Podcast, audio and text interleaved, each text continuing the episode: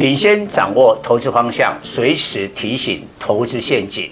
各位投资朋友，大家好，我是蔡明彰，我在 YT 为大家开设一个理财的频道，每天盘前提示观盘重点，盘后分析个股脉动，请大家赶紧加入我的官方频道，按下订阅及开启小铃铛，才不会错过每天赚钱的机会。各位粉丝朋友，大家好，我是蔡明彰，现在是礼拜四盘后的分析。就像蔡总盘前的分析，虽然昨天美国股市的大跌对今天台北股市影响不大，所以大盘是开低走高，在外资买超100多亿之下，收盘是涨103点，收在15863，值得注意，改写波段高点，这是台股9个月来的高点。当然我们客观的来讲，今天所有的亚洲股市都是开低走高，因为美国联总会虽然昨天升息1码，但是看起来升息接近尾声。从利率的点阵图来看，这一次并没有调高利率，所以暗示呢，再一次就是下一次5月的升息之后，联总会这一波的升息就结束了。当然结束并不代表联总会立刻降息，但至少不会再升息，所以美元走跌，亚币升值，当然造就外资买超亚洲股市。不过我要提醒大家，明天礼拜五的周末，为什么？因为台北股市等于领先美国，昨天美国跌我们涨啊，我们领先啊，而且我们创下高点啊，所以今天礼拜四，你认为美国股市会不会反弹？会。但是美国股市反弹，明天礼拜五台股会反应吗？不会了。当然不排除盘中还是攻向16000点，但势必会震荡。所以明天的规划选股呢，一定要有一些其他的思考。我认为这一波涨太多的股票可能会停下来。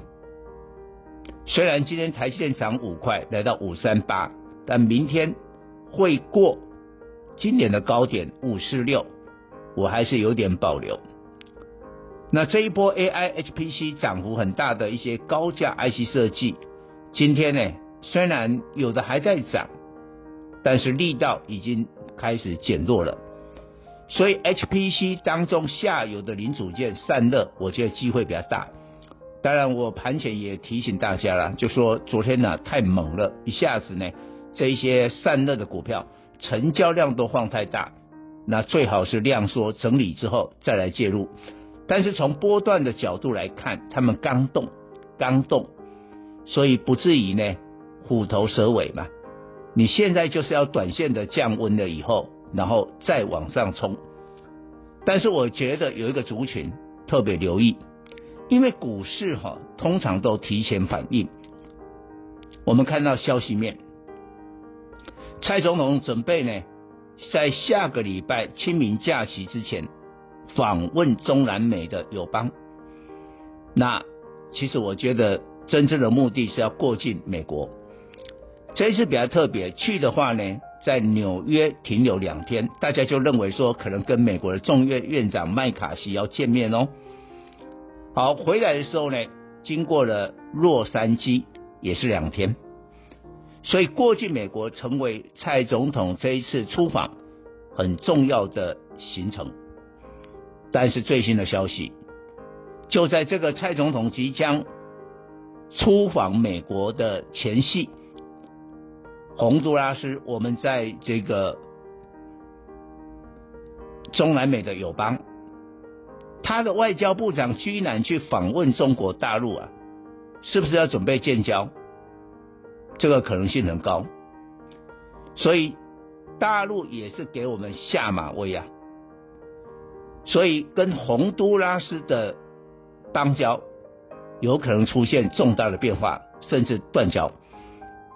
然后1995年呢、啊，当时李登辉总统访问美国康奈尔大学去演讲，中共呢是3波的军事演习，那时候是1995的导弹危机。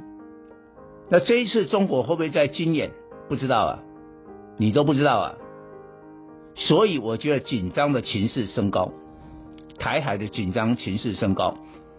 但是军工股你现在换一个角度，我们举一个例子，全球数1数2的这个主权基金就是挪威主权基金，跑来台湾买了2档的军工股，全讯做那个天剑飞弹的这个微波 PA 啦，功率放大器啦，今天涨停。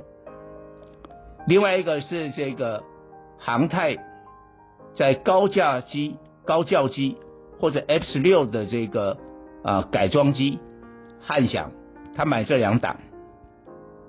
也就是说军工股啊，以挪威主权基金的角度来看，他不是买一些概念，他是买真的有业绩有这个题材的股票。那像去年都是雷虎，因为无人机嘛，所以雷虎没有营收，没有太强的 EPS， 股价去年都飙 150%。 但我觉得今年第2年了，军工股要像挪威基金这一种的买法，买真的有实际的东西，已经在用了，然后呢 EPS 可以出来的，我觉得这个方向值得大家来效法。以上报告。本公司与所推荐分析之个别有价证券无不当之财务利益关系。本节目资料仅供参考，投资人应独立判断、审慎评估并自负投资风险。